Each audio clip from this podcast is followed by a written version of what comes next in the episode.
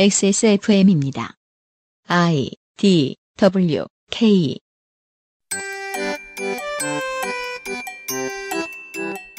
세월호 참사 5주기 주간에 그것은 알기 싫다 목요일 순서입니다. 김민아 아저씨와 함께 할 건데요. 오늘은 무슨 얘기인가요? 그냥 요즘 세상 돌아가는 얘기입니다. 다 그렇죠 뭐 우리가 언제 안 그런 적이 있나요? 세상 돌아가는 얘기입니다. 잠시 후 미나 문구로 찾아뵙도록 하겠습니다.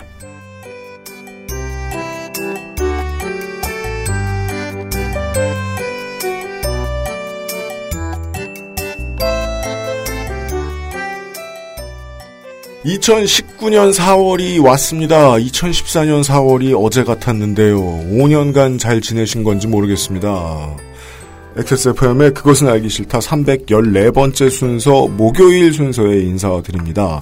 XSFM의 유승균 책임 프로듀서고요.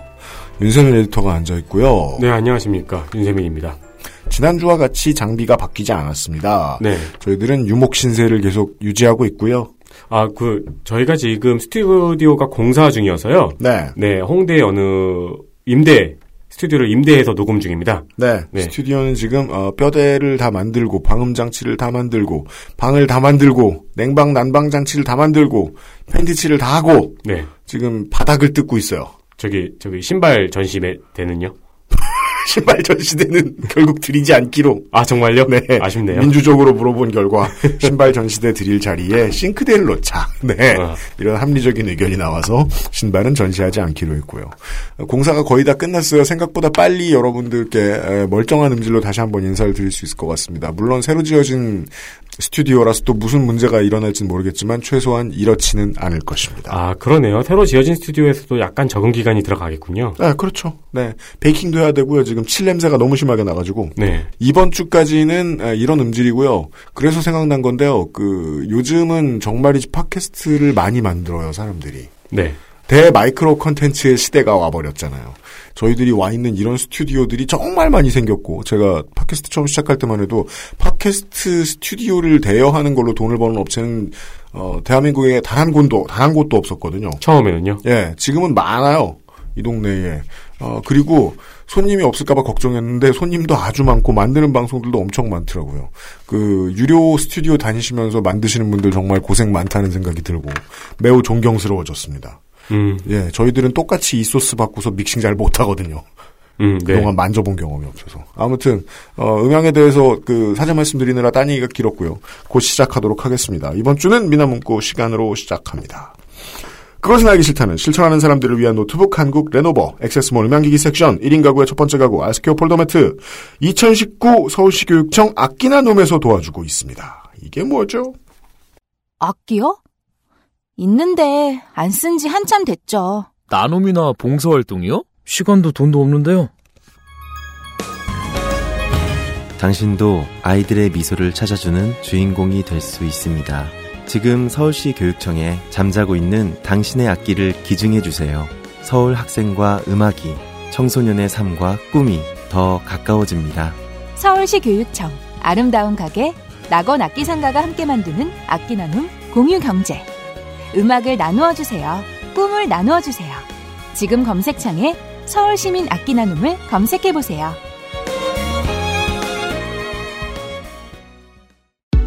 Bluetooth, headphone, Monster, Sony, Zabra, wireless. Join the freedom. Access Mall. 2019년 봄 서울 학생의 꿈을 당신이 직접 키워줄 수 있는 가장 쉬운 방법. 집에서 잠들어 있는 악기를 기증해 주세요. 4월 15일부터 6월 15일까지 서울 지역 30개 아름다운 가게 매장과 종로 낙원 악기 상가로 당신의 악기를 보내주세요. 세액공제 영수증 발행은 물론 무거운 악기는 직접 수거해 드립니다. 검색창에 서울시민 악기 나눔을 검색하세요. 서울 학생을 위한 악기 나눔 캠페인은 서울시 교육청이 함께합니다.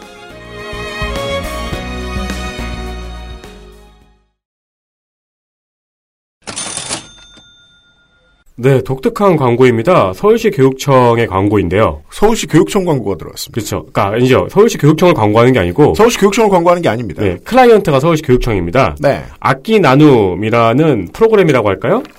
네, 맞습니다. 네, 교육청에서 진행하는 새 프로그램입니다. 이게요, 완전히 새로운 건 아니고요.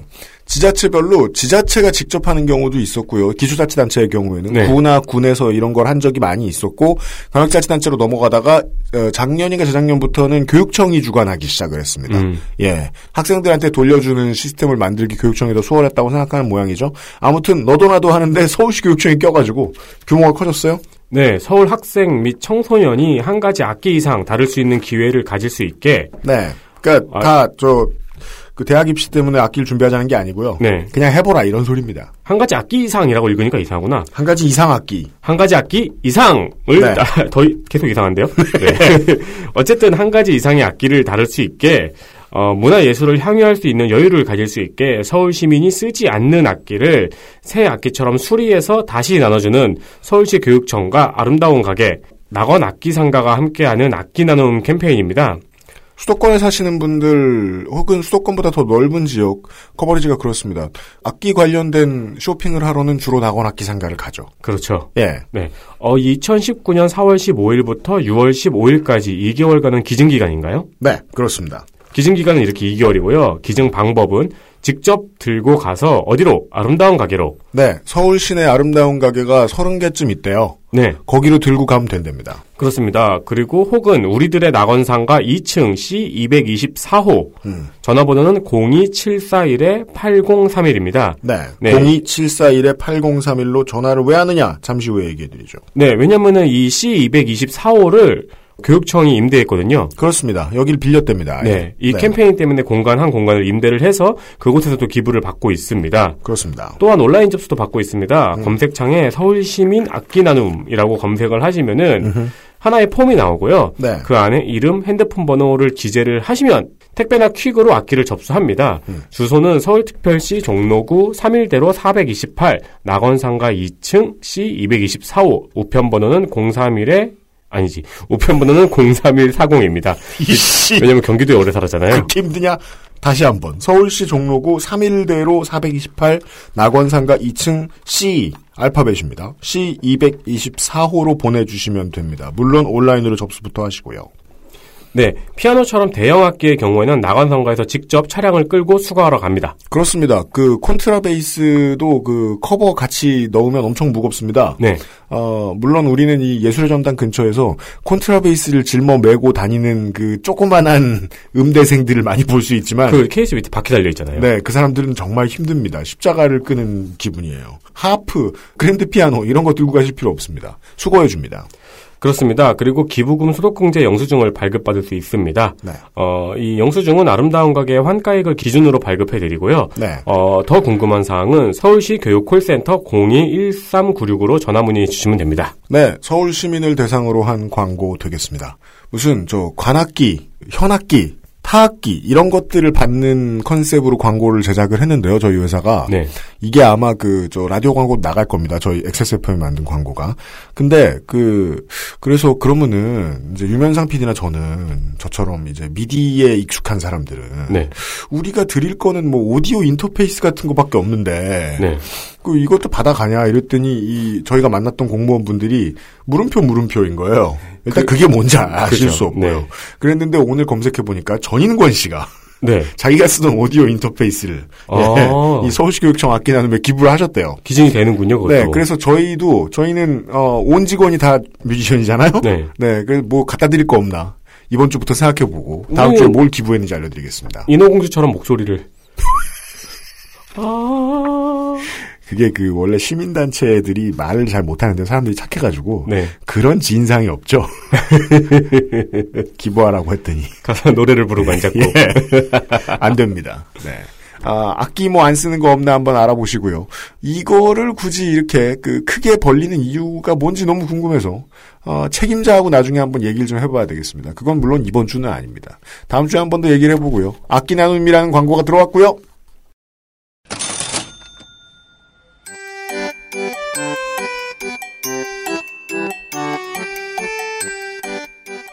양산형 시사평론 민하문구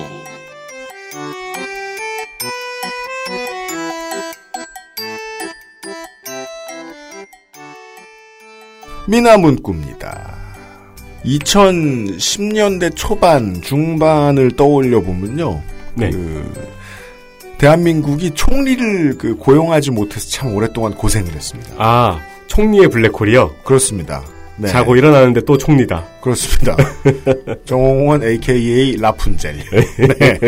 성에 갇혀 있는 총리. 어, 왜냐하면 그 총리들을 인선하고 인사청문회에 올리기에 너무 너무 너무 너무 부적절한 인사들이 많았기 때문입니다. 그죠. 문창극 이야기는 문창극 씨 이야기는 저희들이 많이 해드린 적이 있었고 아, 친일 발언이라든가 하도 많이 들어서 문창극이라는 이제 이름이지만 사람의 네. 이름이지만 무슨 희곡의 한 종류 같아요. 결국엔 좌절하고 마는. 장르 문창극 그러니까요.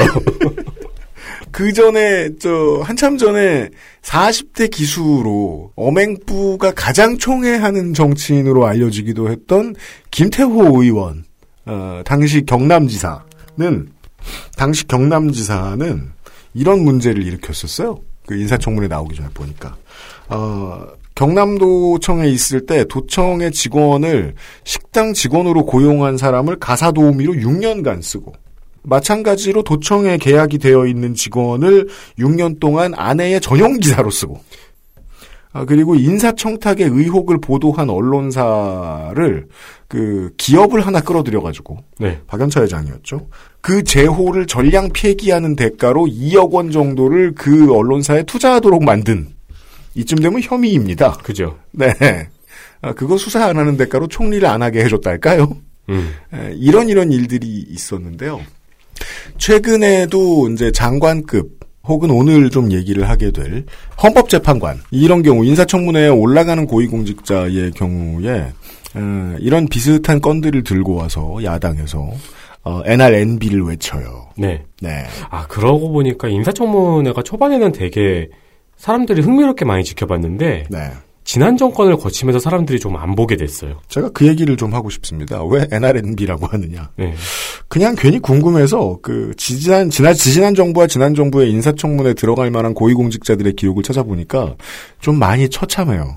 음. 이번 시즌과 비교하기에. 그걸 문창극이라고 하죠. 그런데도 이번에도 또 시끄러운 인물이 하나 들어왔습니다.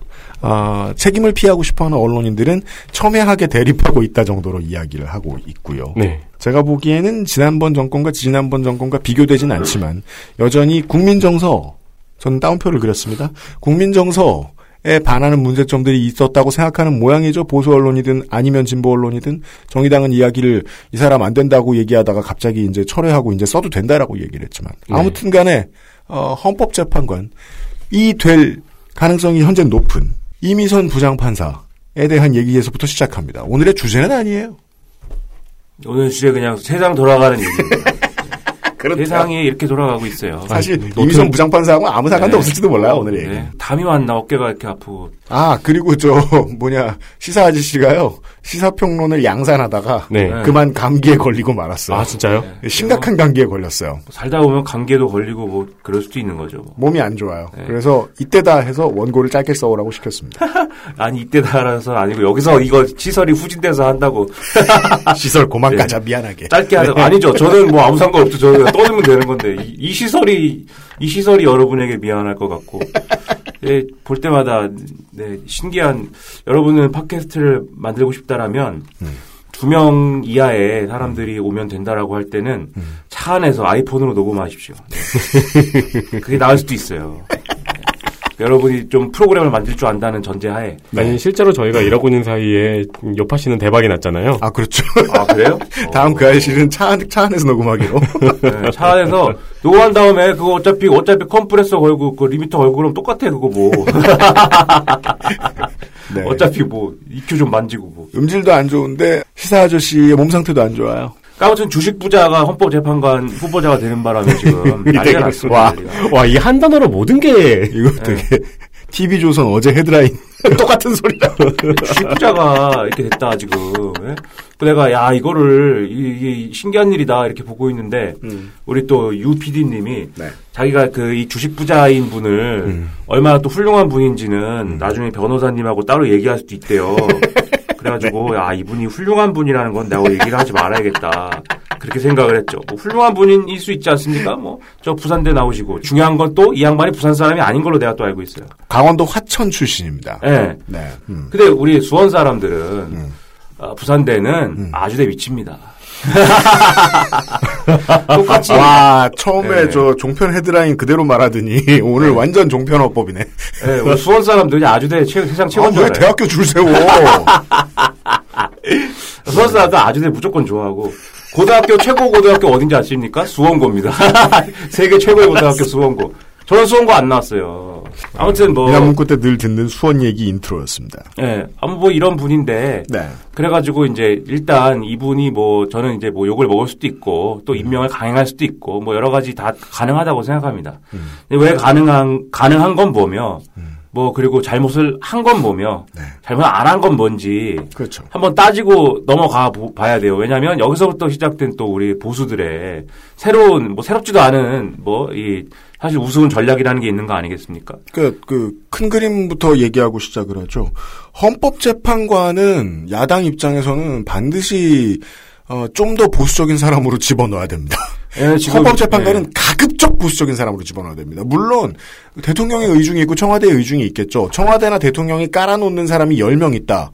그러면 진보적인 순으로 9명 쳐내야 되는 게 야당입니다. 네. 네. 또 예를 들면 지금 헌법재판소라는 기구가 사실 뭐 어, 미국으로 따지면은 이제 대법원 대법원 권한의 일부를 갖고 있는 거잖아요. 그러니까 우리나라는 대법원이 있고 헌법재판소가 있는데 사실 미국 같으면 두 개가 짬뽕 대학 그냥 다 대법원이거든요. 연방 대법원. 예. 근데 그 양반들은 대법원에서 굉장히 그 사회적으로 첨예한 어떤 갈등의 소지가 있는 이런 것들을 과, 과단성 있게 결정을 해버리기 때문에 대법원 성향이 달라가지고 그 전임 대통령이 이제 예를 들면 보수였는데 지금 진보 정부에서 진보 정부에서 뭐 진보적인 정책을 추진한다든지 아니면 반대로 전에 이제 그 전 정권에서 진보적인 대법원을 만들어 놨는데 보수 정권에서 이제 그 정책들을 뒤집으려고 하는 잘 안 된다 할지 그렇죠. 그런 것들이 이제 비일비재하게 사실 과거에 일어났습니다. 그래서 지금도 미국은 대법관을 누구를 임명하는지를 놓고 계속 이제 그게 화제죠. 그리고 더군다나 뭐그 동네는 뭐 대법관 종신이니까 네. 네. 어, 대통령이 예를 들면 트럼프 대통령이 과연 어, 어느 대법관을 임명하느냐를 놓고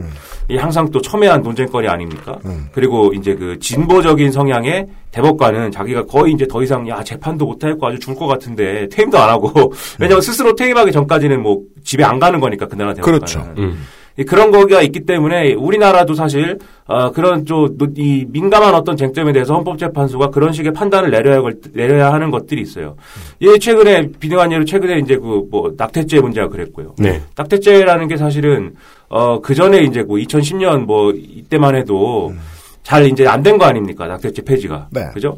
그때 안 된 것은 뭐 사회적 분위기나 사회적 여론도 있었지만 헌법재판관 구성상 또 안 된 것도 있는 거잖아요. 그죠. 헌법재판관 구성이 이 결과를 이끌어냈죠, 이번에. 예, 그- 근데 이게 이제 그 전임 대통령께서 불행하게 집에 가시고 음. 예, 이 상대적으로 진보적인 정부에서 이제 헌법재판관들을 임명하고 소장을 임명하고 하는 바람에 어쨌든 간에 상대적으로 진보적인 어떤 색채로 헌법재판소가 바뀌어 갖고 바뀌었단 말이에요. 네. 그래서 임신에 대한 자기결정권에 대한 이번 헌재의 판결은 찬반을 들여다보면은 지난번 정부 때 임명되었던 헌법재판관들은 여전히 반대했습니다.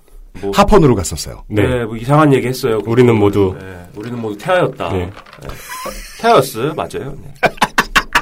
네. 우리는 태아였고 네. 정, 정액이었고. 인간 인간의 조상은 원숭이였습니다. 그럼 사정금지법부터 나와야 되는 거 아니에요? 그죠. 아, 그러니까 이제, 그죠.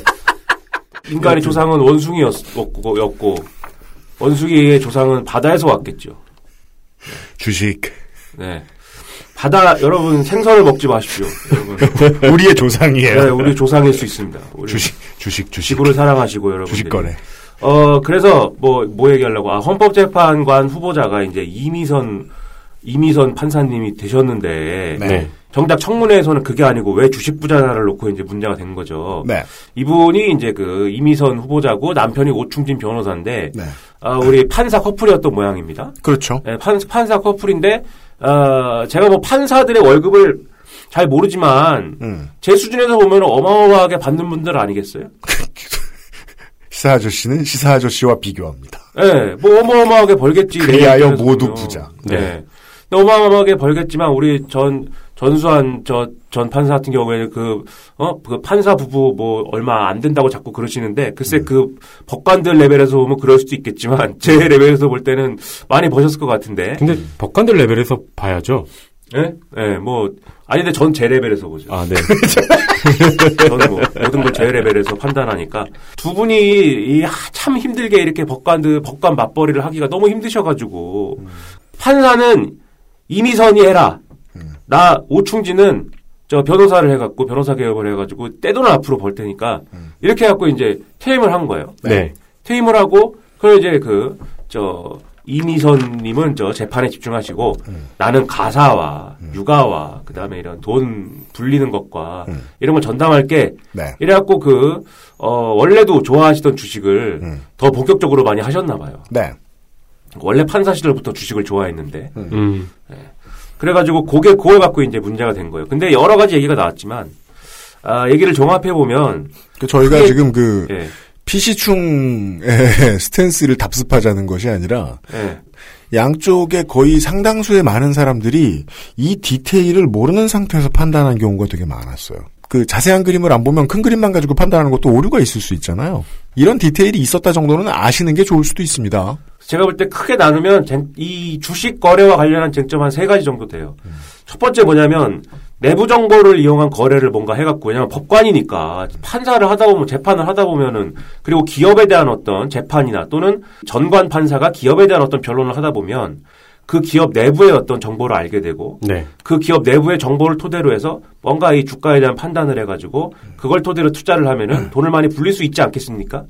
그렇게 투자를 한 게 아니냐라는 의혹을 우리 위대하신 야당들과 이 주광덕 의원님 등이 제기하셨어요. 그 내용이 뭐냐면 OCI라는 회사가 있어요. OCI가 뭐야? 뭔지도 모르겠습니다. OCI가 뭐야? 한국 회사인데 예, 롯데는 왜 롯데입니까? 롯데 왜 롯데인 줄 아세요? 샬럿. 네, 샤롯데여서 롯데 그게 뭐야 그게 일본 아닙니다. 일본 분이니까 뭐 할 수 없죠 우리. 예, 이름도 잊어먹었다. 시게미츠 뭐지? 그 아무튼 그 삼광 아니 저 OCI라는 회사가 있는데 이 회사의 계열사 자회사는 아니에요. 계열사 중에 삼광 글라스라고 또 있습니다. 여기다 이제 오충진 변호사가 예, 투자를 했어요. 그런데 2017년 12월 달에 뭔가 호재가 있었대요. 이 주식에 삼광 글라스에. 이게 더 자세하게 얘기하면 무슨 여기랑 관계가 있는 무슨 뭐 군장 뭐뭐 에너지인가 뭐 어디서 무슨 뭐 무연탄을 뭐 아 이거 복잡하잖아요 벌써. 그러니까 하여튼 호재가 있었대요. 호재가 있기 직전에 주식을 매입했다. 예, 그리고 2018년 3월 달에 그 다음에 여기에 또 어, 뭔가 호재가 있을 거다라는 설이 또 있었는데 이때는 오히려 주식을 팔았다. 네. 아니 주, 호재가 있으니까 주식이 더 오를 것 같은데 왜 팔았지? 2주가 지났는데 이 종목이 거래 정지가 돼버렸어요. 뭔가 또 문제가 생겨서. 네. 아 이것은 호재가 있었음에도 불구하고 악재가 앞으로 있다는 것을 미리 알았기 때문에 주식을 팔아버렸구나. 네. 이렇게 스토리를 만든 거예요. 우리 자유한국당의 주 의원님 등등이. 그렇죠. 그래서 이게 바로 이 작전 세력의 전형적인 행태이다. 음. 예. 그리고 나서 거래 정지됐으니까는 주식이 가격이 또 휙 떨어졌을 거 아닙니까? 네. 이 주식이 휙 떨어졌을 때는 이게 우리가 항상 주식이라는 게 제가 뭐 주식을 잘 모르지만 음. 저가에 사서 고점에 매수하는 거 아니겠습니까? 그 네. 초반부는 되게 주갤러 여러분들을 위한 방송인 게요. 예. 사실 상식적인 거잖아요. 저는 이게 그 주갤러들 그 게시판 안 가봐서 모르겠습니다만은 이번에는 상당히 진보적인 태도를 취할 수- 취하고 있을 거라고 생각하지 않을 수가 없습니다. 왜냐하면 상식, 그러니까 김민아 씨 말대로 상식적인 거잖아요. 떨어졌을 때 사지. 끝에는 떨어졌을 때 샀어요 또. 음. 근데 떨어졌을 때 샀는데 근데 또 사람 심리라는 게 음. 개미들의 심리라는 게 떨어질 때는 앞으로도 떨어질 것 같아서 잘 안 산다 이거죠. 음. 그 떨어질 때도 샀습니다. 음. 근데 떨어졌을 때 샀는데 계속 떨어지고 있어서 아예 망했네 이렇게 된 게 아니라 바로 직후에 또 호재가 있었다. 음. 그래서 또 올랐다. 그래서 이게 내부 거래를 취득해서 투자한 거 아니니라고 이제 물어본 거예요. 그래서 음. 이 만든 스토리만 놓고 보면 어 이거 내부 거래 아니 저 내부 거래란다. 내부 정보를 취득해서 그걸로 어, 미리 다 호재를 예상하고 또 호재와 악재를 예상하고 네. 미리 거래를 한 것 같아라는 그럴 듯한 스토리가 또 만들어져요. 그래요. 여기서 또 문제가 뭐냐면 그 전에 또 설례가 있습니다. 2017년엔가 그 지명되신 우리 이유정 판사님이라고 있는데 이분의 경우에도 이 주식 문제로 예? 그 사퇴했잖아요. 그 검찰 갖고 조사받았는데 이분은 기업의 내부 정보 취득했고 거래한 게 맞는 것 같아요 지금. 네. 네. 그래갖고 이런 선례가 또 있다 보니까 이걸 보고 아 뜨거 한 거예요 다들. 음. 아 뜨거 했고 보는 사람들도 어 또 이렇게 생각했고 그래가지고 이거 뭔가 있지 않느냐. 그래서 어 이것에 대해서 시끄러워졌는데 이제 그 오충진 변호사와 그다음에 지금 여당들이 해명한 내용 이런 얘기입니다. 그리고 실제로 이렇게 내부 정보를 취득할 수 있는 어떤 종류의 재판을 오충진 변호사가 담당했느냐 이걸 또 따져봐야겠죠. 음. 근데 찾아보니까 또 있더라 그 재판이 OCI와 관련된 회사의 어떤 재판을 옥춘진 변호사가 변론을 했더라. 그래서 우리 주 씨의 주, 주 씨 아니지 주 의원님의 이 주 의원님과 자유한국당의 스토리는 커봐라 모든 조건이 이제 맞아가지고 내부 정보를 이용한 거래를 한 게 맞다 이렇게 얘기했어요. 사실 여기까지 스토리는 완벽하잖아요. 음. 지금 이 OCI 주식 가지고 세 번 대박이 났죠. 네. 여기에 이 변호사가 OCI 관련 이 주식을 갖고 있는 상태에서 관련 소송 변론까지 했대. 이 시점에서 이제 그 국감 때 그 윤석열 리터 가끔 지적하는 네, 자유한국당의 공부하다 많은 습관이 네. 나옵니다. 알면 근데 공부 다 해놓고 씨 공부 안 한 티 내는 공부 안 한 듯이 안 한 듯이 하면서 또 사람들한테 이렇게 믿게 만드는 거죠 사실. 아 이거 선생님이 모를까봐 선생님이 알아내면 어 저기 이러면서 그냥 머리 긁고 빠지는 걸로 그냥 또 딴 얘기 하는 거죠. 막. 그래도 주식이 오른 건 사실 아닙니까? 막 이렇게 막 아무 얘기나 하는 거죠. 나쁜 놈이란 말이에요. 이러고 결론한 건 사실 아닙니까? 울고 내로남불 아닙니까? 이게 이러면서. 네. 예? 그래서 그렇든, 예. 이런 기사를 볼때 지난 정권이라고 생각하고 읽어봐야 돼요. 네. 당 이름도 바꿔보고. 그건 도움이 돼요. 네. 그래서 이 변호사님하고 여당들이 에, 이걸 다 모아가지고 자료를 확인한 결과 이런 얘기였습니다. 오충진 변호사가 주식을 갖고 있는 상태에서 OCI와 관련한 어떤 소송을 변론한 건 사실인데 네. 이 소송 내용이 뭐였냐면 상표권 분쟁이었다는 거예요. 무슨 얘기냐면 독일에 무슨 회사가 있는데 그 독일 회사가 이 OCI를 소송을 걸은 거예요. 그렇죠. 왜냐하면 무슨 종류의 상품의 유사성이나 어떤 그런 걸 가지고 걸은 거예요. 그래서 니네가 우리 상품을 뭐 도용한 거 아니냐, 상표권을 도용한 거 아니냐 이렇게 그런 거예요. 그러면은 이 재판의 실 내용은 두 상품이 내용적으로 같은 거냐, 마징가 제트랑 로보트 태권브이랑 같은 로봇이냐 이게. 그건 거의 같죠. 네. 예, 같아요. 근데 예를 들어서 뭐 가슴이 뭐 다르다 그랬는데 제가 그거에 대해서는 그레이트 마징가를 보시라고 제가 말씀드리고 싶은데 네. 왜냐면 가슴이 V자인데 마징가 네. Z는 나눠져 있지 않느냐라고 하는 그렇죠. 게 있었고 V자가 그레이트 마징가라고 이 양반들 마징가 그리고 제가 늘 말씀드리지만 마징가는 신도 악마도 될 수 있습니다. 맞아요. 로버트 태권보이가 될 수 있는 것이죠. 네. 그리고 그 욕 먹었더니 그 다음에 뭐 로버트 태권보이 그건 자분굴이잖아. 아니 다음에 예. 건담 에피소드 하나 떼죠. 떼서 줘, 한번. 네, 생일 선물로. 네, 메카나. 지금은 정신 차리게 해야 돼요. O- OCI. 예, 그래서 그런 이제 아, 소송이었기 때문에 지금 오충진 변호사가 투자한 주식은 뭐냐면 아까도 말씀드렸듯이 OCI의 자회사도 아니고 계열사인 삼광글라스입니다. 그래서 삼광글라스 얘기가 삼광글라스 기업의 내부 정보나 이런 게 나올 게 없어요 이 재판에. 네. 예. OCI가 뭘 하는 것 하- 하- 했다는 상품에 대한 얘기를 하는 거지. 그러니까 모기업 상표권에 대해서 변호사를 한다고 치죠. 어떤 소송에. 그거 공부하느라 한 6개월 지나갈 거예요. 그 사이에 그 자회사의 내부 정도나 정보나 득하고 있다? 제 생각에는 재판 질 것 같은데요. 자회사. 자회사도 아니에요. 그리고 4천 정도 되는 회사입니다. 네. 이 회사가 삼광글라스. 그러니까 저기죠. 삼성전자하고 애플이 어, 스마트폰 표절 문제로 소송의 영향으로 삼성 화재의 주식이 올라간다? 음, 근데 그렇게 생각할 수도 있어요. 그래서 그리고 만약에 이게 그런 이 내부 정보를 이 당시 이 재판 때문 이 재판을 기점으로 해서 취득을 해서 거래를 했다라면은 이 예를 들면은 상광글라스나 이런 주식을 갑자기 취득을 했어야죠. 근데 이미 2011년부터 주식을 갖고 있었단 말이죠. 소송은 네. 2018년인데. 그러니까 8년, 7년 뒤에 이런 소송이 날 줄 알고, 예. 예. 예. 미리 사놔? 그러니까요. 주식이 그렇게, 그러니까 그 주식이 그렇게 좋아? 그러니까요. 오늘 사고 내일 팔 수 있는 걸? 항변을 이렇게 하죠. 미래를 내다보는 능력은 죄가 아닙니다. 그러니까 여기서 자유한국당이 공부하다 말았다는 겁니다, 저는. 네. 네. 그리고 이 오충진 변호사 얘기하는 것은 이 장기간 동안 주식을 다, 다 팔고 다 꺼내고 이런 것도 아니고 조금씩 계속 팔기도 하고 사기도 하고 뭐 이렇게 계속 해왔는데 이 기간 동안에 또 이 기업, 기업의 어떤 변화나 또 이 기업의 뭐 호재도 있고 악재도 있고 계속 있었을 거 아니에요. 관련 공시도 있고. 그것 중에 그 장구한 스토리 중에 7년에 걸친 스토리 중에 그렇게 스토리가 될 만한 부분만 딱 잘라서 그렇게 이게 어떤 작전 세력이라고 얘기하면은 그게 맞는 거냐 이렇게 항변을 하고 있단 말이죠. 그렇습니다. 그리고 결과적으로 예?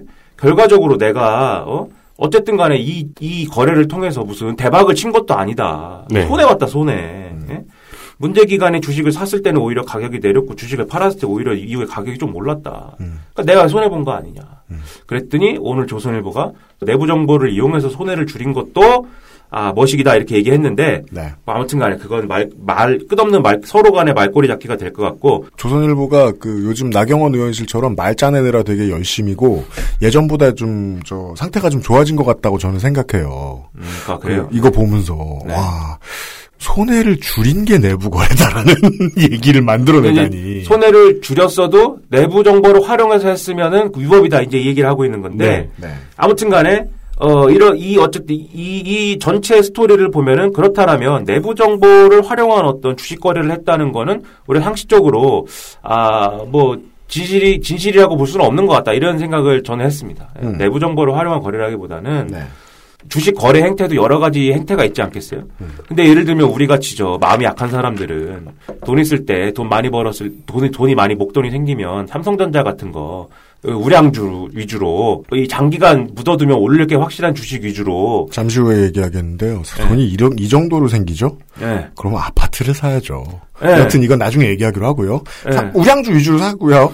예. 네. 근데 이분은 투자 행태가 저평가 위주로 삽니다. 음. 그리고 약간 이 저평가 위주로 사기 때문에 약간 모험적이에요. 음. 근데 그 모험적인 와중에도 자기 딴에는 이제 그 중에도 저평가 우량주를 찾는 거죠. 네. 근데 어 그걸 위해서 이제 잘 안 돌아다니는 정보들을 찾으려고 노력한 건 맞는 것 같아요. 근데 물론 오충진 변호사에게서 절대 감출 수 없는 진실 하나는 열정적인 개미다라는 겁니다. 예.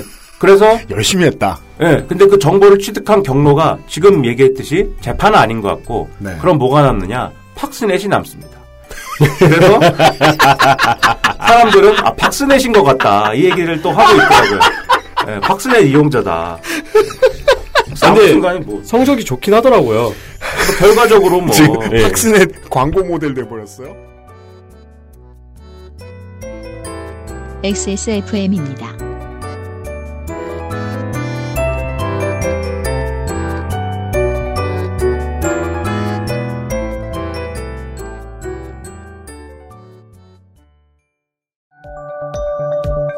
펴서 접어서 눕혀서 뒤집어서 태블릿처럼 때로는 메모장처럼 세상에 없던 노트북 레노버 싱크패드 X1 요가 시리즈 실천하는 당신을 위한 노트북입니다.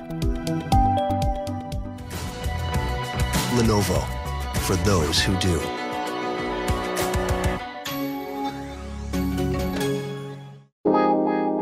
내가 가장 행복한 시간? 음, 영화를 볼 때, 음악을 들을 때, 스마트폰이랑 가만히 있을 때. 이 모든 걸 전부 누워서 할 때. 종일 뒹굴거리고 싶은 나의 첫 번째 친구.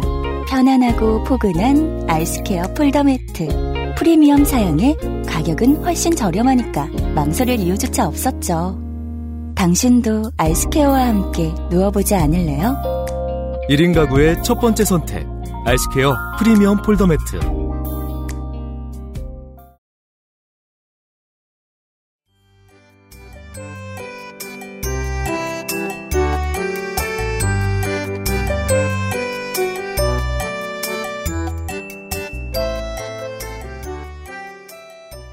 사실 예, 뭐, 팍스넷에 주식을 사거나 팍스넷으로부터 어떤 사례를 받았다. 그럼 그거야말로 내부 거래입니다. 음, 아니 네. 근데 나 팍스넷 들어가 봤어요. 제가 옛날에 뭐 저 추적하느라 들어가 봤거든요. 그게 뭐였냐면 어떤 사람이 팍스넷에서 팍스넷 그런 주식 투자 사이트 가면 얼마나 허세가 심하겠어요. 그렇죠. 근데 어떤 사람이 말도 안 되는 허세를 맨날 하고 있다는 거예요. 뭐, 아, 몇백억으로 건물을 어디 샀는데. 롤렉스 인증하고 그네 인증 이런 것도 아니고 글 몇 줄 써놨는데 그 음. 글몇 줄이 다 황당한데 뭐 아 오늘 뭐 건물을 몇백억 주고 샀는데 이 건물이 얼마나 오를까 뭐 이런 걸 한두 줄씩 써놨는데 거의 맞춤법 막 틀려가면서 네. 근데 어떤 사람이 그거를 쭉 봐가지고 음. 그것을 SK SK 회장이 뭘 샀다고 기사가 나온 거랑 다 비교를 해놨어요. 아, 그렇죠. 그거 최태원 회장일 가능성이 매우 높은 것으로 밝혀졌었죠. 맞춤법은 짜 오지게 틀리시더라. 너무 귀여웠어. 네. 그러니까 그 거기도 거- 그런 사람도 이 재미로 뭐라고 쓸 정도니 음. 거기에 돌아다니는 뭐 온갖 헛소문과 온갖 오발탄들이 있겠지만 그 최태원 회장 말씀 되게 잘하신 게 일부 공직자들도 이런 견해를 내놓고 있습니다.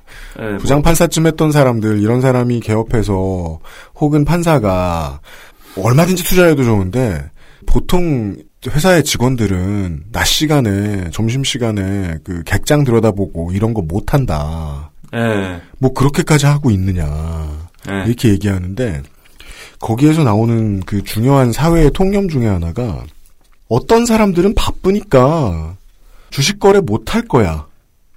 혹은 이 사람은 주식 거래할 만큼 한가하면 안 돼. 주식 거래를 한가한 사람이나 하는 일이라고 치부하는 경향. 저는 제가 주식 거래를 이렇게 많이 하고 이런 사람이 아닌데도 불구하고 그게 마음에 안난 들었어요. 태어나서 한 번도 안 했습니다. 그 정서를 너무 많이 이용하거든요. 근데 그거는 저 같은 경우는 지하철을 타고 다니잖아요. 음. 지하철에서 주식 엄청 봐요. 아, 게임 아니면 그거잖아요. 네. 그러니까 이제는 사실 그거는 약간 틀린 소리가 됐거든요. 제가 하고 싶은 얘기가 뭐냐. SK 회장이 한다니까? 판사 나부랭이가 왜 못해? 네, 여튼. 저는 주식 안 합니다. 저는 네. 왜냐면 좌파기 때문에 안 합니다. 여러분도 좌파라면 하지 마시고 왜요? 요즘 아니면 유행이 있잖아요. 자, 이게- 주주사회주의. 해야지. 예? 마르크스는 해도. 네. 우리는 하면 안 됩니다. 예, 좌파가 네. 아니시면 하십시오. 예, 좌파는 하지 마 주식. 아무튼 음. 본인 억울하다 이거고요. 뭐 얘기하고 있는지 아 팍스는 얘기했구나 참. 네. 그래서 그렇게 추정했고 네. 그다음에 이해상충 문제. 이해상충 이 얘기는 뭐냐면 이 오충진 변호사가 예, 아까 말씀드렸듯이 자기 부인 명의로 주식을 죄하지 않았습니까? 근데 이거는 이제 그 뭐 이걸 갖고 뭐 차명 거래다 이렇게 하는데 그것도 무슨 서류 있어요. 그 위임장 명의 같은. 명의 위임해 가지고 네. 뭐 하는 거 뭐 그거 있어요. 그거 그걸 그거 그 서류도 있으니까 뭐 차명 거래다 이렇게 얘기할 건 아닌 것 같고 이미선 판사 명의로 명의 계좌로 이 상관글라스의 이 정확하게 자회사인 이테크 건설이 있대요. 이테크 건설의 주식을 샀어요. 근데 이미선 판사가 관련 재판을 했다는 거죠. 근데 이 그렇기 때문에 이게 이해상충이기 때문에 이민선 판사가 자기 명의로 이테크 건설 주식을 갖고 있다는 걸 스스로 알았다면 이 재판은 회피했어야 된다. 그렇죠. 라고 이제 얘기했어요. 네. 그리하여 그 두 부부를 남편과 아내를 붙들어 놓고 물어봤을 때는 공개적인 마이크로는 말하지 못할 도의적인 책임을 져야 하는 문제 이야기가 하나 나오죠. 이미선 판사는 몰랐을 수 있다. 음. 네, 뭐 몰랄 수 있어요. 모른다고도 했고요, 여러 번. 네. 네, 네. 자기는 주식 잘 모른다고 했어요. 근데 그걸 가지고 또 어떻게 모를 수가 있고 막 이렇게 얘기하는데 제가 볼 때는 신경 안 썼을 수 있습니다. 그거 뭐 남편이 다 하는데 뭐 신경 씁니까? 네. 예. 그분들은 부부란 말이에요. 남남이 아니란 말이죠. 예? 네. 부부가 그 그런 식으로 이제 할 수 있는 거죠. 다만 이제 그 예를 들면은 어떤 재산을 부부 공동 명의로 한다든지 또는 어느 아파트는 뭐 부인 명의, 어느 아파트는 뭐 저 남편 명의 이렇게 할 경우에 예를 들면 세금을 줄였다든지 이런 문제는 있을 수도 있는데 네. 그거는 뭐 더 여기 지금 뭐 공식적으로 무슨 뭐 얘기가 나온 건 없는 거니까 그렇죠. 그런 건 그냥 뭐 그런 차원에서 이제 얘기를 말씀을 드리고 어쨌든 이테크 건설에 투자를 했는데 관련 재판을 했다라는 거를 더 자세히 들여다보면 이 재판 내용은 뭐였냐면 이테크 건설에 이 하청업체가 있습니다. 원래 건설은 하청 아닙니까? 건설 이꼬는 하청입니다, 무조건. 하청이 무슨 뭐 한 단계도 아니고 뭐 열 단계씩 있는데 네. 그맨 밑에 이제 크레인 기사가 있었던 거예요. 네. 제가 또 건설 노조 해봐서 잘 알죠, 이건. 그렇죠. 크레인 기사가 하다가 뭘 건드렸는지 그 동네가 이제 정전이 났습니다. 네. 전기줄 같은 거 건드렸나 보죠. 그래가지고 이게 이제 그 피해가 발생한 거예요. 공사 때문에 주변 주변 업체나 이런 사람들이. 전신주나 매설된 곳을 그렇죠. 건드린 거죠. 그렇죠. 이제 물어줘야 되죠. 그렇죠. 물어줘야 되니까 마침 근데 이, 이 회사가 이테크건설이가 삼성화재의 보험을 들어놨습니다.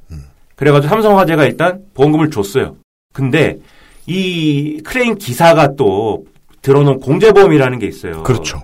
이게 뭐냐면 전국 화물 자동차 운송사업 연합회에 공제조합이 있는데 이 공제조합에서 들어오는 공제보험이 있는 거예요. 그러면 어떻게 되는 거냐면은 삼성화재가 이그 공제조합한테 공제보험사 쪽으로 덤탱이를 떠넘길 수 있습니다. 그렇죠. 이거 니네 저저저 뭐야 과실이 있는 거 아니냐 니네 그 너네 크레인 조합원이. 한 거니까. 네, 크레인 기사 과실이 있는 거니까 우리가 다 할 게 아니라 우리가 이미 돈을 줬으니까는 너희한테 일종의 그 구상금을 청구할 테니까 너네가 일부는 니, 니네가 부담해라. 이런 소송은 잦습니다. 예. 그러니까 어느 보험사가 어느 공제가 책임지느냐라는 예. 책임 소재 문제. 이테크 건설은 지금 돈은 받았고 음. 가만히 있어요. 근데 이 돈을 삼성화재는 이미 줬어요. 네. 그 삼성화재랑 이 공제랑 둘이 서로 지금 싸우고 있는 거죠. 그래서 원고가 삼성화재고 피고가의 공제보험일 거예요 아마 두 개 그렇든지 아니면 바뀌었든지 네. 민사 소송이니까 그런 거기 때문에 그걸 재판을 한 거거든요. 음. 그 사실 재판의 내용에서는 이테크 건설은 뭐 별로 나오지도 않습니다. 돈도 이미. 받았으니까요. 네. 예, 뭐 이테크 건설은 그냥 그 사건 때문에 크레인 기사에 저 높이 있는 원청인 것이고 네. 이 삼성화재가 보험금을 지급한 저 대상일 뿐인 거예요. 음. 예.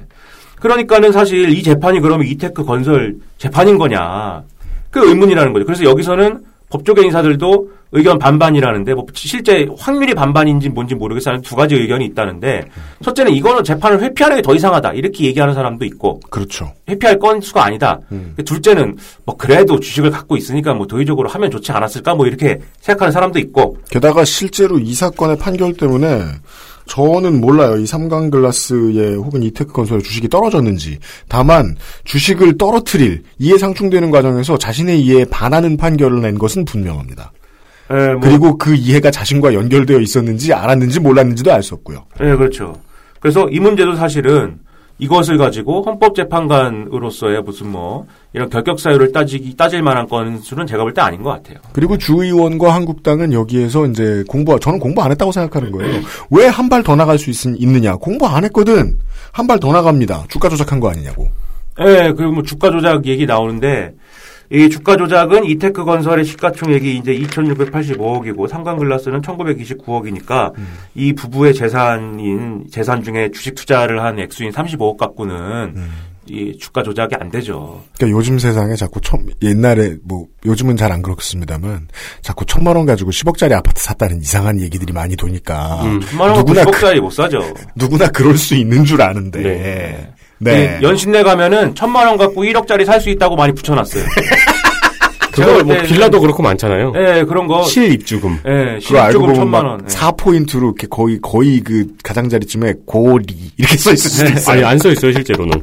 예, 전화를 해야 알 수 있어요. 아니면 저 귤즙을 묻혀보면 보일 수도 있어요. 그리고 이제 요거 하고 거의. 그다음에 뭐 그다음에 이 일은 안 하고 주식 투자만 했냐 이런 거. 그 얘기. 근데 그 얘기는 이제 그 예를 들면은 뭐 몇천 몇천 건씩 뭐 이 매매 거래가 있다 이런 건데 그것도 잘 따져봐야 되는 게 예를 들면은 예를 들면 이 사람이 뭐 100주를 야, 100주라 그러면 좀 뭐하다. 500주를 팔았다. 음. 500주를 팔았다고 하는데 어떤 그 거래가 500주 한 방에 딱 됐으면 거래 건수 하나지만 음. 10주씩 50번 됐으면 그런 거래 건수 50회라는 거예요. 그렇습니다. 그래서 그렇게 그냥 저, 어, 그냥 이렇게 단순하게 따질 건수를 따질 게 아니라, 아, 그것도 뭐 정확하게 따지려면은 뭐 원장을 보거나 이래야 되는데. 그렇죠. 그러니까 원장을 내놓으라고 또 하는데 뭐, 그, 뭐 좀 주갤러들의 그 투자, 평상시에 투자 많이 하는 사람들의 상식이 좀 필요한 게요. 아, 그러면 당신들은 어떤 회사 주식 처분할 때 하루에 다 처분하나요? 이런 네. 질문들에 대해서 답을 좀 생각해 보면 될 거 아니에요. 네. 예. 예.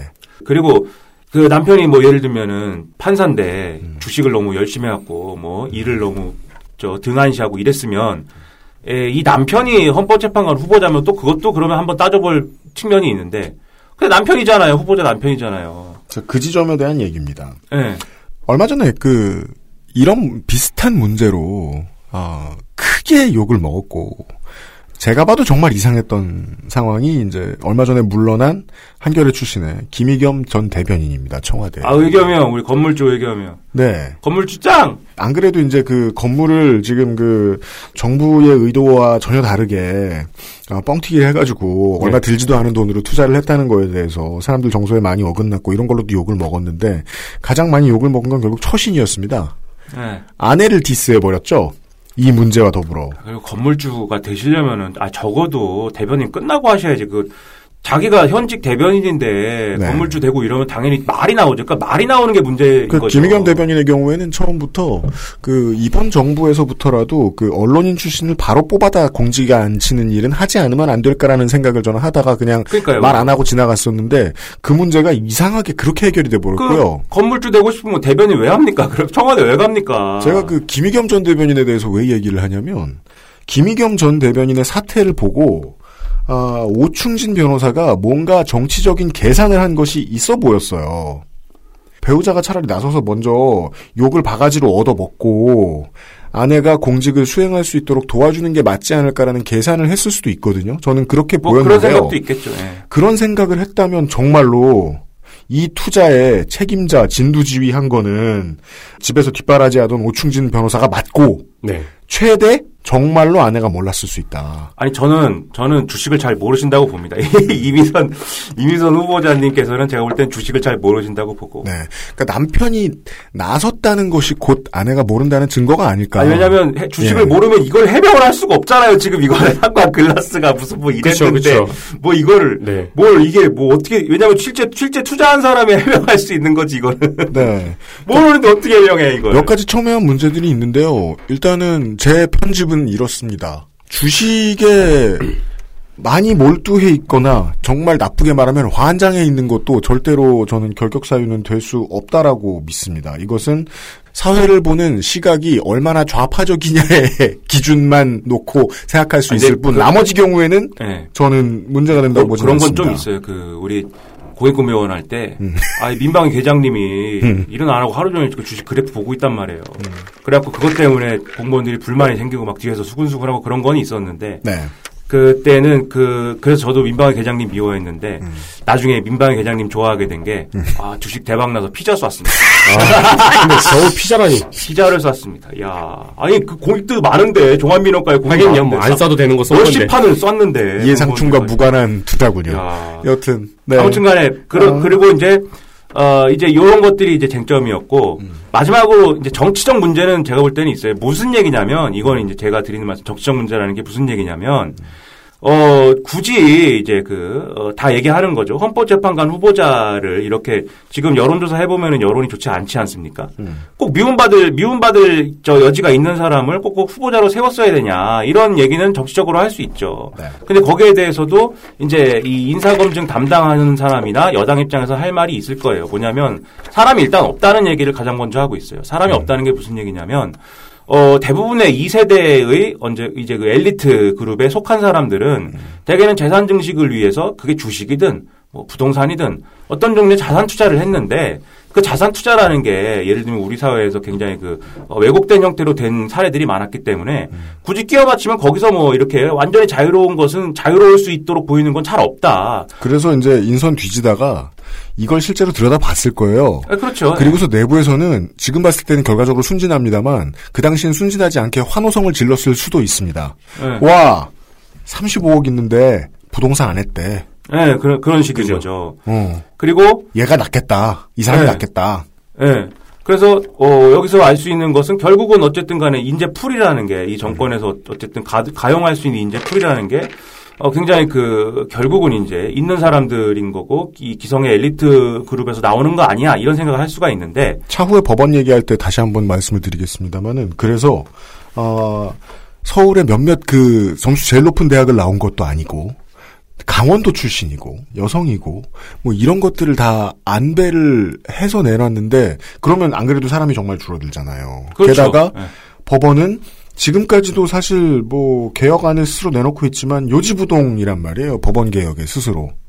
법원 내부가 똘똘 뭉쳐 있는 상황에서 그나마 그렇지 않을 사람을 끄집어내자고 하면 민주당 정권 아니라 그 어떤 정권도 사람 인적 풀은 엄청나게 좁, 좁을 거라고 생각할 수밖에 없습니다. 그 래서 어 결국 이제 그리고 또 헌법재판관이라는 게 아무 판사나 될 수 있는 것도 아닌 거죠 사실. 일정 레벨에 도달한 엘리트 엘리트 기준에서.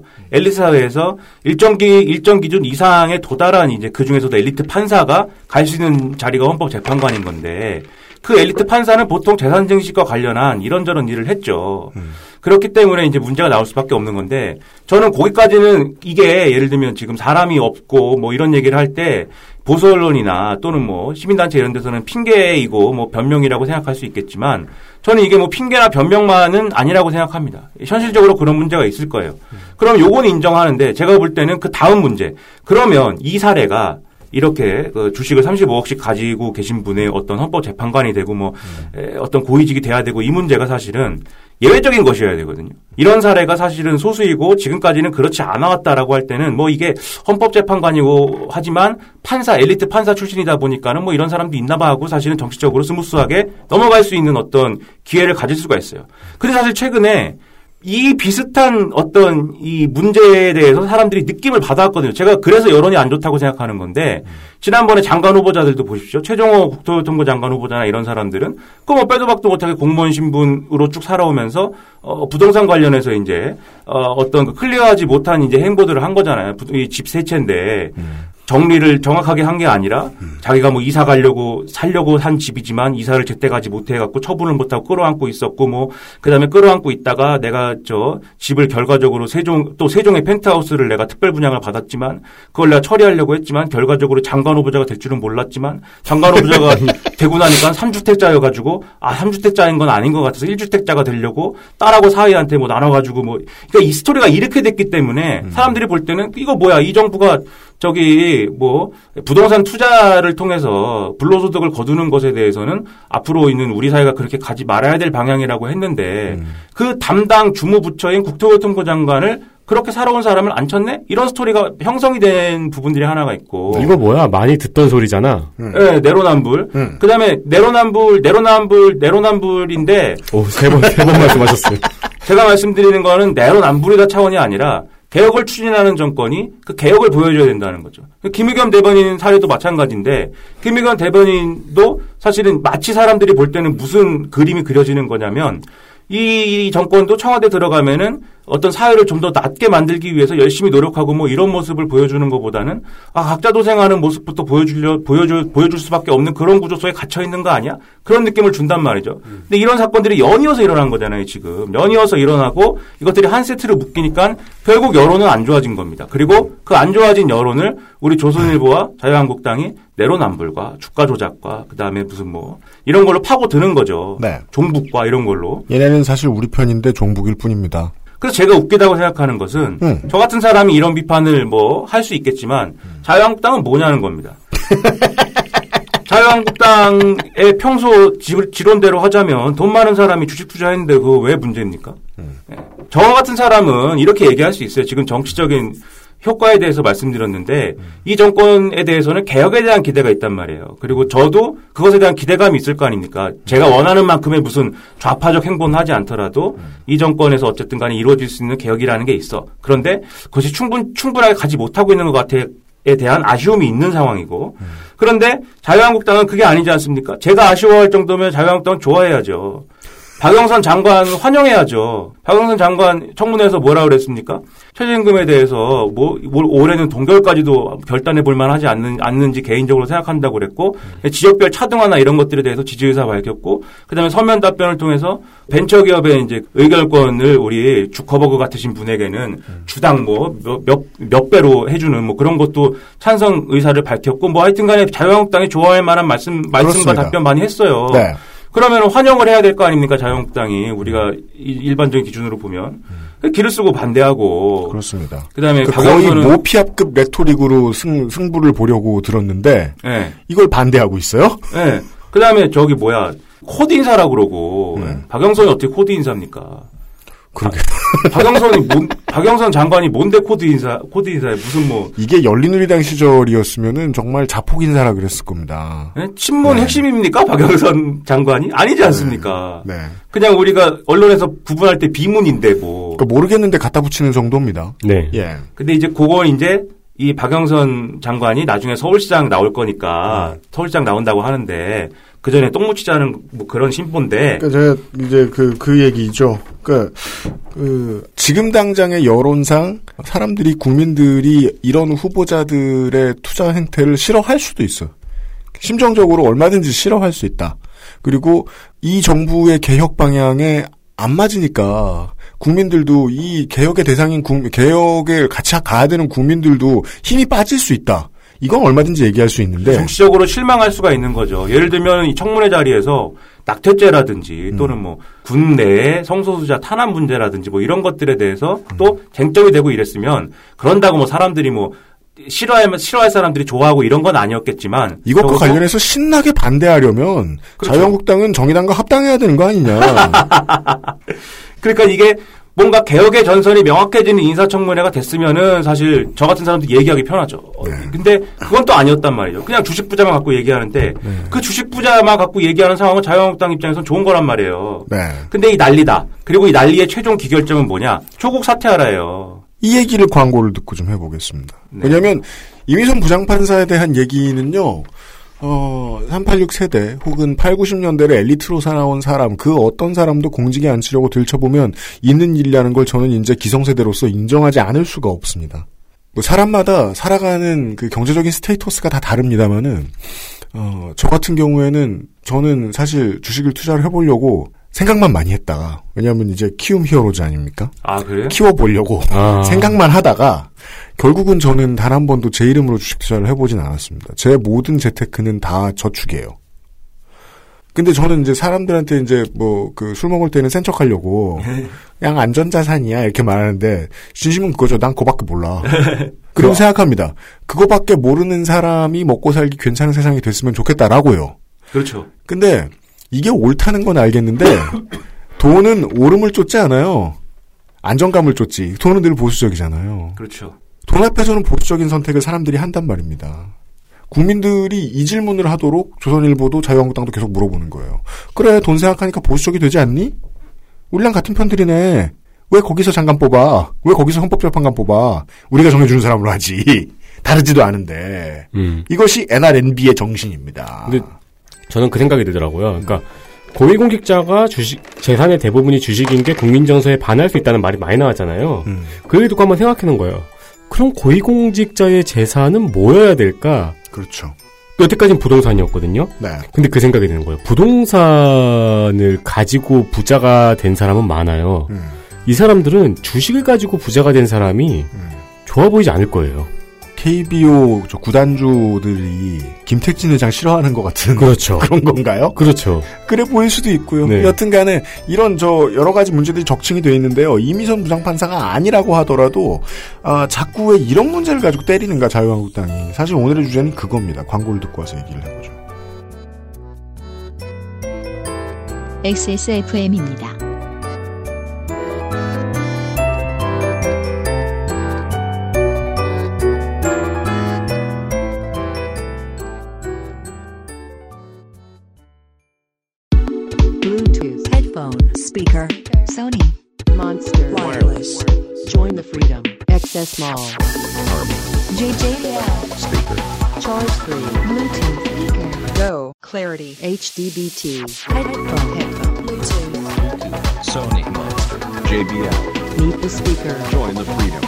XS Mall. 손님 올 땐 접고 빈둥댈 땐 펴고 나만의 공간 관리 아이스케어 프리미엄 폴더 매트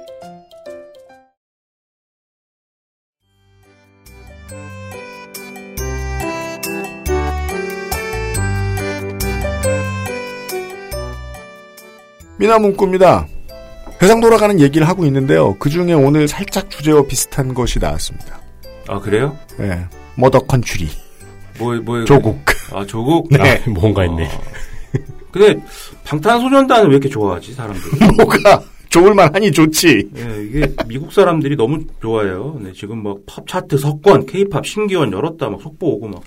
아무튼, 결국 조국 사퇴하라인데, 음. 조국 사퇴하라가 뭘 해도 인사청문회만 하면 조국 사퇴하라. 난 이미선은 왜 건드냐, 박영선은 왜 건드냐, 여러 가지 이유가 있지만, 조국부터 끌어내리자. 예, 조국 사퇴해라. 그리고 지금 아 계속 이제 그 보수 언론과 보수 정당이 얘기하는 게이 정권에서 이렇게 많은 인사 검증에 실패를 했다.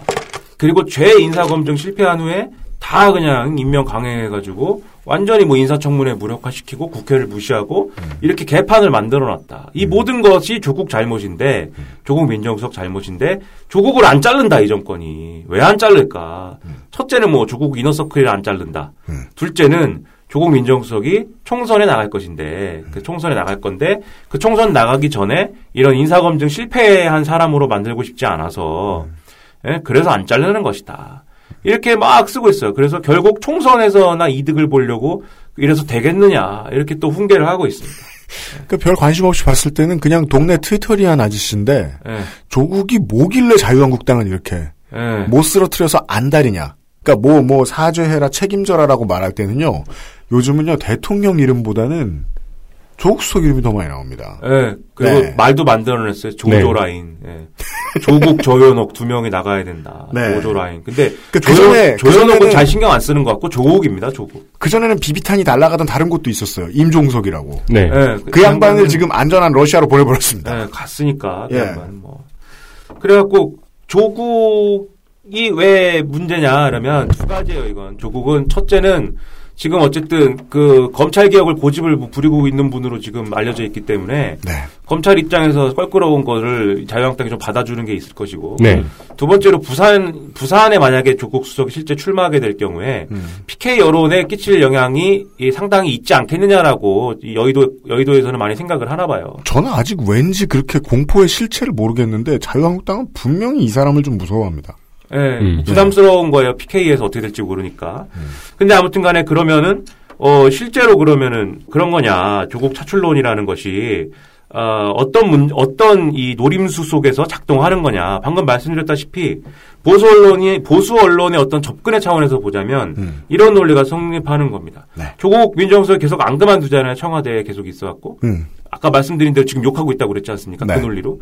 그러면 이게 총선 내보내려고 이제 안 그만두는 거다 이렇게 얘기하는 거고. 그렇죠. 그만두지 않습니까? 네. 그럼 거봐라 총선 나가려고 이제 그만두는 거다. 네. 네. 곧 총선 나올 것이다. 이 인사검증에 실패한 사람을 어? 총선에 출마까지 시키는 집권 여당이 얼마나 양심이 없냐. 그러니까 두 가지를 알 수 있습니다. 조선일보는 결국은 조국이 총선에 나오는 게 두렵다. 네. 네, 그리고 어떤 경우든 욕하고 똥 붙일 준비가 다 돼 있다. 그리고 이렇게 말했으면 둘 중에 하나는 참이어야 되거든요.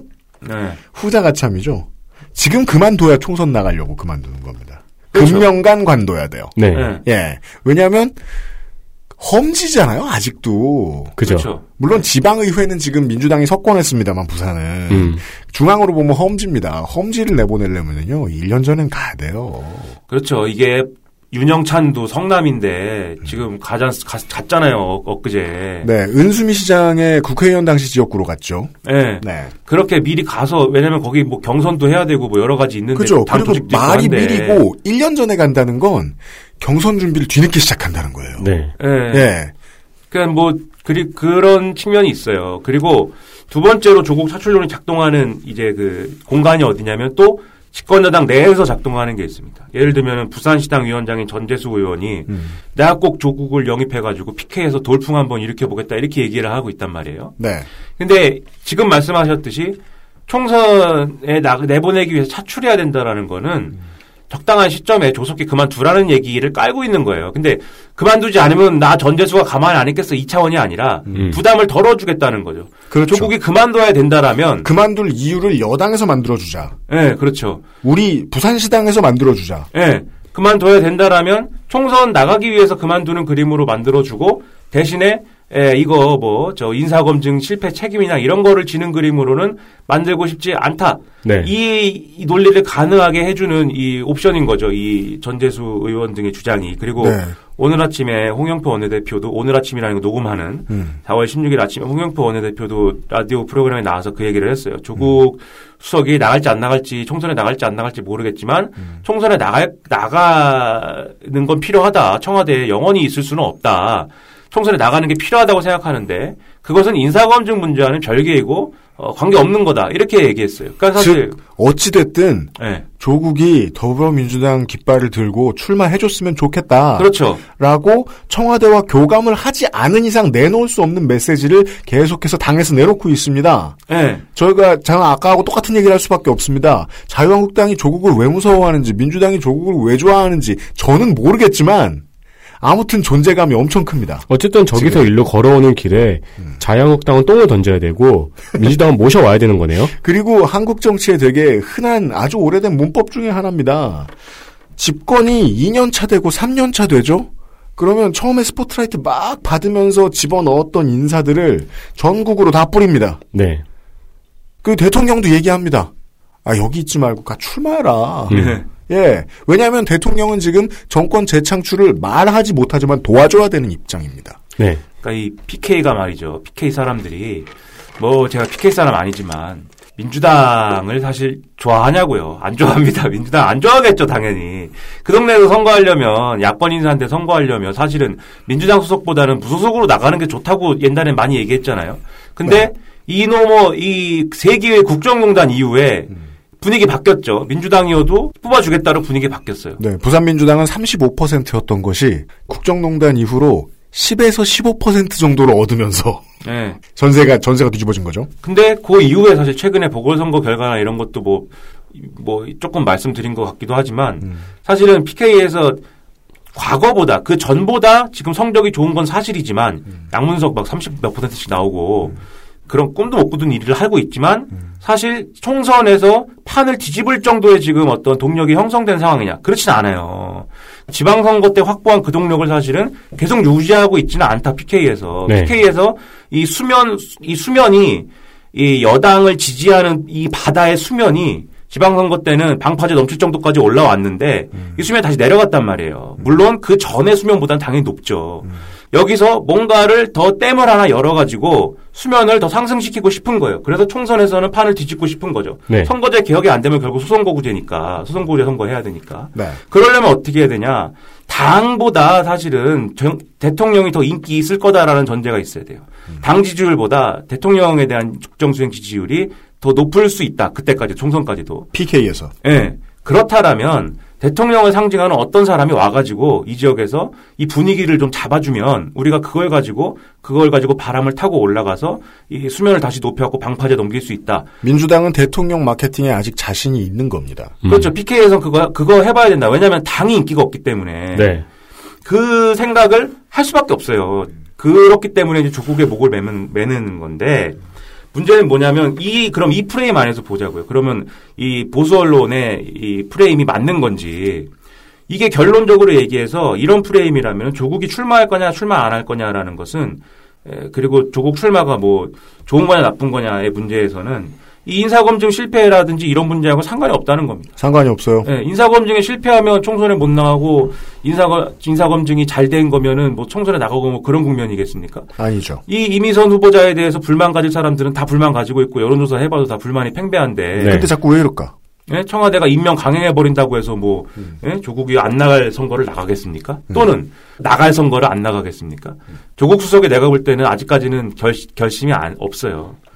그 전까지도 계속 얘기해 왔거든요. 난 정치를 안 한다고. 음. 나는 이 끝나면 청와대 끝나면 교수로 돌아갈 거라고 주장해 왔거든요. 지금도 아마 그런 입장일 거예요. 공개적으로 얘기 안 해서 그렇지. 모르겠습니다. 우리 전수환 전 대법관 조국인지 고국인지는 관심 없다고 그랬는데. 그렇죠. 아무튼 간에 조국의 성씨에 관심 없다. 다만 제가 제가 이제 그 집에서 저 뉴스나 쳐 보는 논팽이 입장에서 예? 말씀드릴 수 있는 것은 성공을 하기 위해서는 뭐가 필요하냐 정도는 한번 그 답 없는 얘기 따져볼 수는 있다는 겁니다. 무엇의 성공이요? 이 뭐냐면 조국의 출마가 네. 여권의 어떤 선거 전략이나 이런 것들하고 맞물려서 성공을 하느냐. 음, 음. 조국 출마라는 게 의미를 가질 수 있는 거냐. 본인의 당선 플러스 더 더한 의미를. 예. 그러려면 지금 인사검증을 잘하는 게 문제가 아닙니다. 인사검증은 당연히 잘해야죠. 네. 인사검증이 자꾸 펑크가 나는 건 사실 조국, 그게 조국 수석 때문이겠습니까? 네. 조국 수석이 뭐, 볼 걸 못 봐서 이러겠어요? 조국 수석 혼자 합니까? 이- 인사 검증을? 인사 검증이 왜 자꾸 실패할까요? 예, 물론, 안 실패했는데 실패로 만들어서도 그렇긴 하지만, 사실은, 아까도 말씀드렸지만 사람이 없어서이기도 하지만, 이 일부 인사들은 그런 얘기도 해요. 국정원이 도와주지 않게 만들지 않았느냐. 국정원이 이제 국내 정치 손떼게 만들지 않았느냐. 그래서 세평이라든지 인사정보를 안 올리지 않느냐, 지금 국정원이. 그리고 또, 기무사도 박살내지 않았느냐. 사실은 기무사도 사실은 과거에는 세평 이런 거 올렸으니까. 네. 솔직하게 생각해 보자. 그 민주수석의 말이 힘은 다 거기에서 나왔었는데 너네들 그거 없이 뭘 하려고 그래. 그리고 지금 유일하게 그 인사정보 올리는 데가 경찰인데 경찰이 그러면 지금 검경 수사권 조정 이런 거 걸려 있어가지고 솔직하게 다 모든 정보를 갖다가 올리느냐 그게 아니라 그 조직은 충성 경쟁하는 조직이니까 뭐 그렇지 않을 거다 아마 그러다 보니까 인사검증이 어, 아주 매끄럽게 안 되는 그런 어떤 원인 중에 하나가 거기에 있다라고 주장하는 사람도 있어요, 여권에. 음.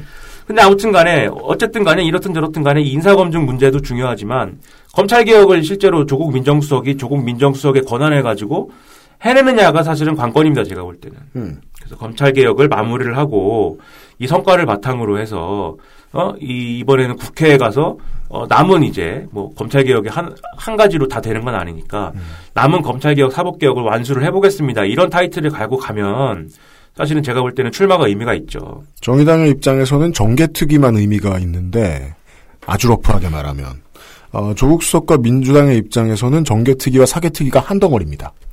근데 이게 이 쉽지는 않아 보여요. 이 검찰 개혁을 완수하느냐의 문제에 있어서는. 지금 검찰 개혁이 되느냐 안 되느냐는 결국 두 가지 아닙니까? 공수처 설치랑 검경 수사권 조정인데 일단 공수처에 대해서는 자유한국당이 뭐 사생 결단 반대하고 있고 네. 근데 이 자유한국당이 그냥 혼자 반대하는 게 아니라 검찰 조직이 미래당이 아 바른 미래당도 그렇고요. 검찰 조직이 명운을 걸고 반대하고 있어요. 절대 네. 안 된다. 여당 내에서도 사실은 공수처 설치에 대해서는 이견이 있습니다. 음. 금태섭 의원 같은 경우가 우리 검찰 출신 아닙니까 또 음.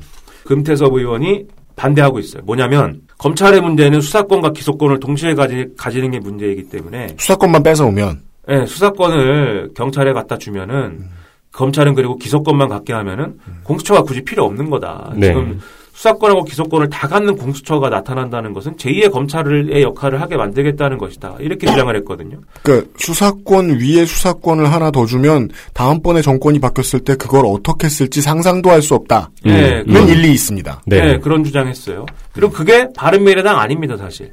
바른미래당 얘기기도 하고 과거에 그리고 참여정부 때 이제 언급됐던 공수처 내용이기도 한데 네. 근데 이제 그것에 대해서는 또 반론이 또 있는 거죠. 뭐냐면 검찰의 힘은 어- 첫째 검찰의 힘은 어디서 나오는 거냐 기소 독점에서 나오는 것이다.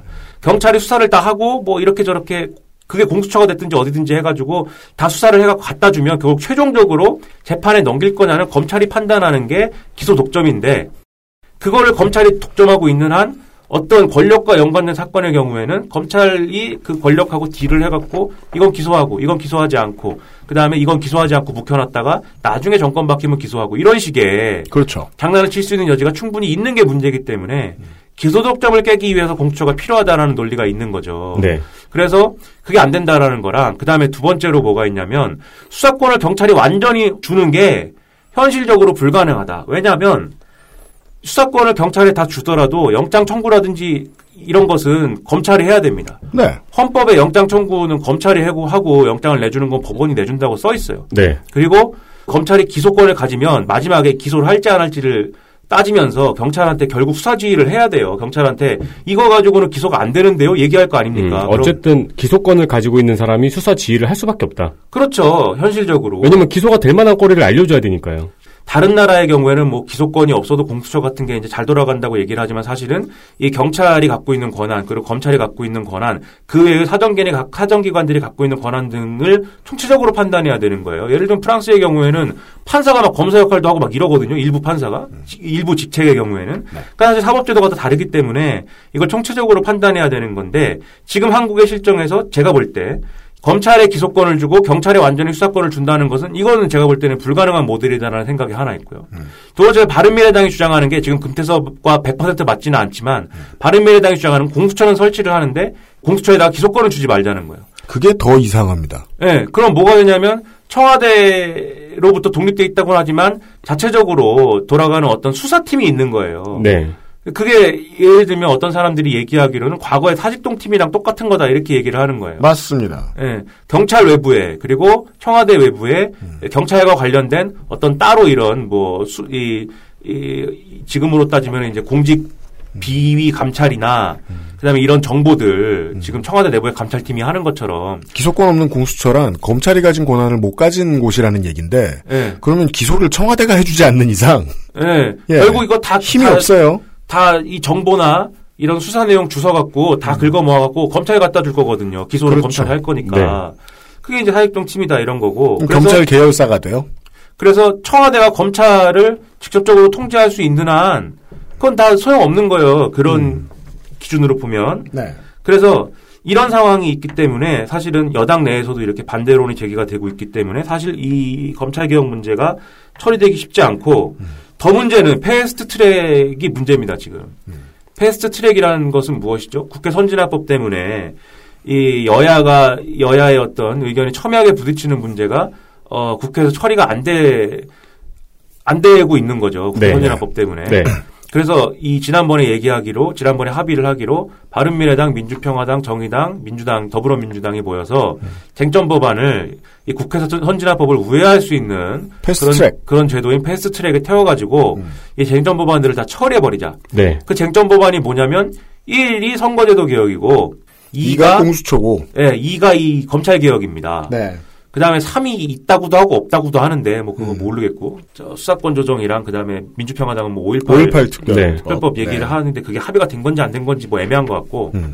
아무튼간에 핵심은 공수처랑 선거제가 돼버렸는데 지금 바른미래당이 이제 어쨌든 간에 그 중단시킨 거 아니에요? 그 공수처에 기소권을 주는 것을 반대하면서 네. 자유한국당이 했다기보단 바른미래당이 중단시켰다고 봐요. 아, 제가 지금 자유한국당이라고 그랬어요? 아니에요. 그냥 맞다 맞는 말이라고. 네, 괜찮아요? 자유한국당 원래 거기 있고. You're right? 네. 네. 네.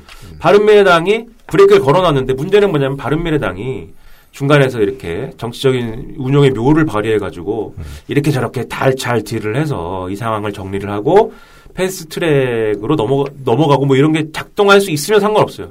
근데 지네끼리 싸우느라고 개 난리가 났습니다, 지금. 음, 음. 자기들끼리 의견 정리를 못해요. 네. 이게 어떤 사람들은 유승민 같은 사람들은 선거제도 개혁을 자유한국당 합의 없이 그냥 처리하는 거는 안 맞다. 네. 왜냐하면 이건 룰의 문제이기 때문에 다 같이 모여서 룰을 결정해야 되는데 혼자만 처리하는 게 어딨냐 네. 이렇게 주장을 하고 있고 음. 그 다음에 또 어떤 사람들은 이게 공수처의 문제다라고 직접적으로 주장하는 사람들이 있고 음. 또 어떤 사람들은 당론을 결정해서 당론으로 추진을 해야지 당론으로 결정하지 않은 상태에서 에, 추진하면 안 된다 이렇게 주장하는 사람들이 있고 그러니까 이현주 같은 사람들은 난 그냥 모르겠고 나는 보수 대통합이 필요하다고 생각한다 뭐 이렇게 얘기하는 사람이 있고 나는 저 큰 집으로 보내달라. 큰 당으로 네. 보내달라. 예.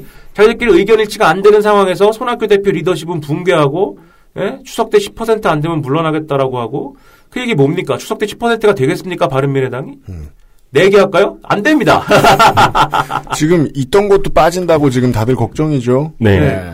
이 추석 때 10%안 되면 물러난다 얘기는 뭐냐면 안철수 대화 안철수가 네, 맞아요. 그 10월 얘기입니다. 달에 10월 달에 지금 당장은 안 오시니까 10월 네. 달이라도 오시면 제가 물러나지 않겠습니까? 이 얘기를 제가 언- 뭐 천년만년 하겠습니까? 이 얘기 하는 건데 네. 아무튼 이분들이 정리가 안 되다 보니까 패스트 트랙이 통으로 그냥 그럼 다 물에 떠밀려가게 생긴 거죠. 네. 바른미래당이 될 경우에는- 4분 의원하는 바람에 결국은 이런 결과가 난 거라고 보는 게 맞죠. 예. 그러면 결국엔 뭐냐면 선거제도 개혁도 안 되고 공수처도 안 되고 뭐 검찰 개혁도 안 되고 개혁이 다 좌초하는 거예요. 그렇습니다. 그럼 제가 볼 때 가장 안 좋은 그림은 개혁이 다 좌초하고 이 정권이 결국은 어쨌든 정치라는 게 무한 책임을 지는 건데 정권이. 이 개혁이 좌초한 상황에서 어, 이 검찰 개혁을 추진하려고 했던 에, 조국 민정수석이 에, 다시 이제 그런 어떤 깃발을 들고 부산에 나오는 게 부산에 출마를 하는 게 그렇죠. 어떤 정치적 긍정적 효과를 가져올 것이냐를 한번 점검을 해봐야 돼요. 저는 이게 제일 중요한 지적이라고 보는 게요. 뭐 부자 여기 386 부자들이 더 못됐다느니 부자는 진보하면 안 된다느니 이런 류의 레토릭은 부동층을 흔들어 줍니다. 근데 개혁을 성공하느냐 마느냐는 탄탄한 지지층들을 움직이게 해요. 음. 예. 안 그래도 찍어줄 것 같은 지지층이 이탈할 수 있다는 겁니다. 이 실패로 이- 인해서. 이 개혁을 뭔가 추진해서 이룬 게 있어야 사실 방금 말씀하신 사실은 중간층도 네. 중도층도 스윙보터들도 물어볼 거 아닙니까? 내가 이 정권 왜 지지해야 되는데 이렇게 물어볼 거 아닙니까? 네. 답을 할 수가 있어야 되거든요. 그러니까 남북 정상회담의 화려한 쇼를 보면 부동층들이 막 가요. 네. 문재인 대통령 쪽으로. 예.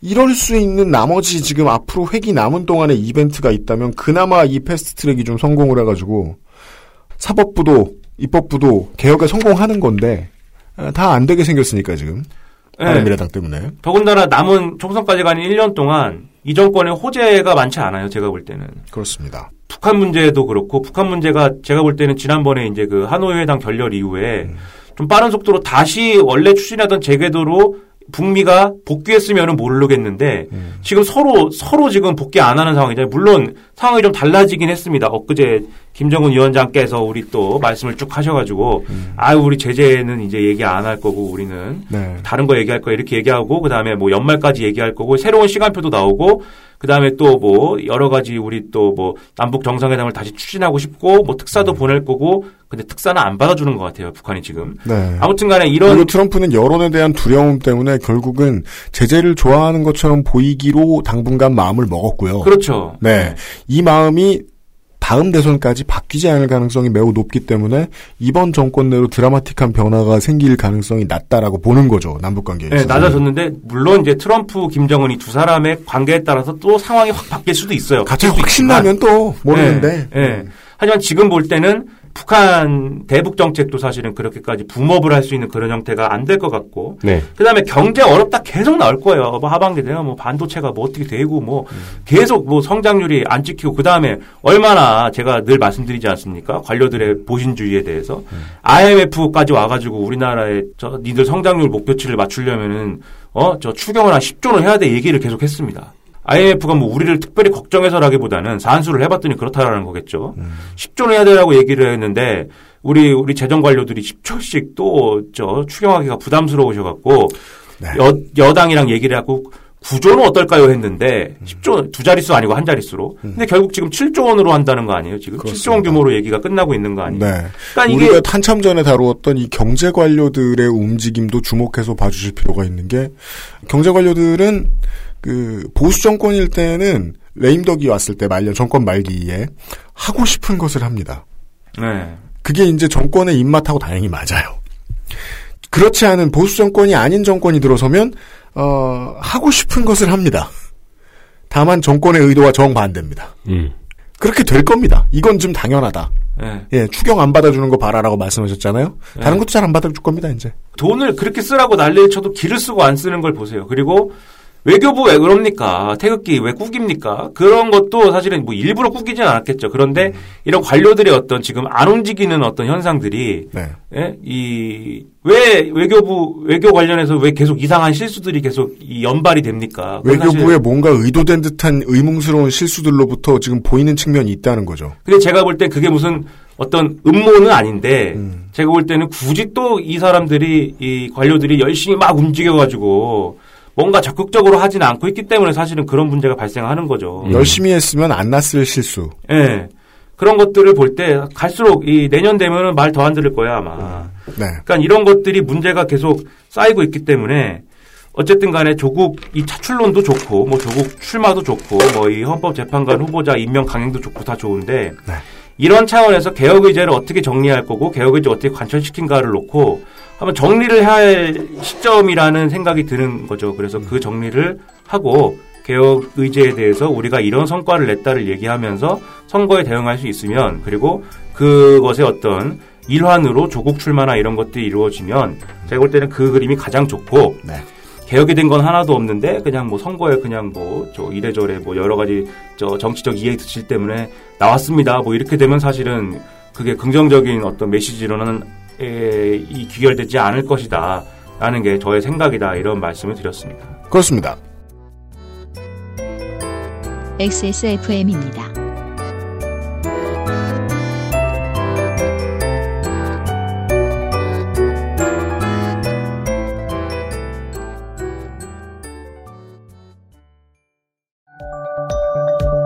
초일류 글로벌 PC 브랜드 레노버에선 내가 원하는 컴퓨터를 커스터마이징 할 수 있다, 없다? 지금 액세스몰에서 확인하세요. Lenovo for those who do.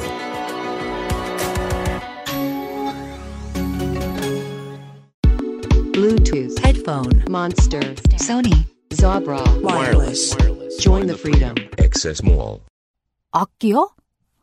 있는데 안 쓴 지 한참 됐죠. 나눔이나 봉사활동이요? 시간도 돈도 없는데요. 당신도 아이들의 미소를 찾아주는 주인공이 될 수 있습니다. 지금 서울시 교육청에 잠자고 있는 당신의 악기를 기증해 주세요. 서울 학생과 음악이 청소년의 삶과 꿈이 더 가까워집니다. 서울시 교육청 아름다운 가게 낙원 악기 상가가 함께 만드는 악기 나눔 공유 경제. 음악을 나누어 주세요. 꿈을 나누어 주세요. 지금 검색창에 서울시민 악기 나눔을 검색해 보세요.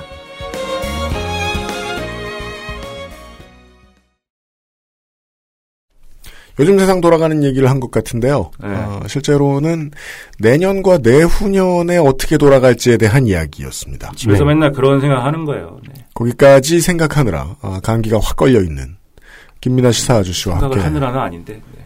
했어요. 지금 이제 집권 3년 차고 절반쯤 지났어요. 네. 집권이 이번 청와대 같은 경우에는 후반기에 국회가 갈려요. 네. 그러다 보니까 그때 원구성 새로 해놓고 한 번 정신없을 것까지 예상을 하고 나면 원구성이 되었을 때부터 만약에 정치를 잘 못하면 이미 레임덕이 시작될 가능성이 매우 높습니다. 음. 타이밍상 그러합니다. 음. 한 국회하고 완전히 같이 가는 운 좋은 정부가 있는가 하면 이번엔 타이밍이 좋지 않았다는 거죠. 그래서 이번 정부의 지난 2년이 너무 순식간에 지나간 것 같아요. 처음부터 그 사실을 타임테이블 보면 알 수 있었기 때문에 아, 큰맘 먹고 일을 추진할 수 있는 시간이 2년 정도밖에 없었달까요? 네. 그 2년을 일단 보냈고요. 예. 자잘한 거 잘한 것도 많습니다만 정말 정말 많겠습니다만 음 앞으로 여론이 이 정부가 성공했네 아니네 막큰뭐 한두 글자로 판단을 해줄 수 있는 근거가 될 만한 문제들을 오늘 짚어봤습니다. 예. 그리고 그것이 민정수석의 운명과도 함께할 가능성이 있다. 본인의 의지에 따라서. 예. 이런 얘기였습니다. 많이 늙었어요, 조국 수석이.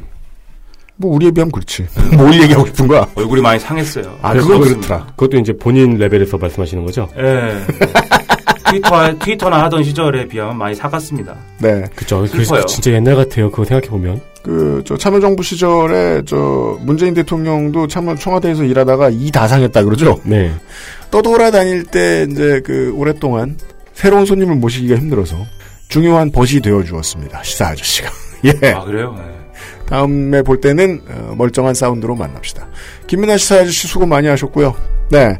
5분에 한 번씩 잔소리를 해야 돼요? 빨리 끝내라고? 아니, 원고가 진짜 짧은 거예요. 한 30분 동안 잔소리 안 했더니 지금 또 빌린 시간 오버하려 그러고 있어요. 아, 그래요? 네. 네. 빨리 인사하고 나가겠습니다. 네. 윤세민 에디터 유승균 PD였고요. 시사 아저씨하고 곧 또 보기로 하겠습니다. 드느라 수고하셨습니다. 저희들은 내일 이 시간에요. 이것보다는 요즘 세상 돌아가는 얘기인데 조금 더 평온한 이야기를 가지고 돌아오도록 하겠습니다. 네. 내일 다시 뵙죠. 안녕히 계십시오. 안녕히 계십시오. XSFM입니다. I D W K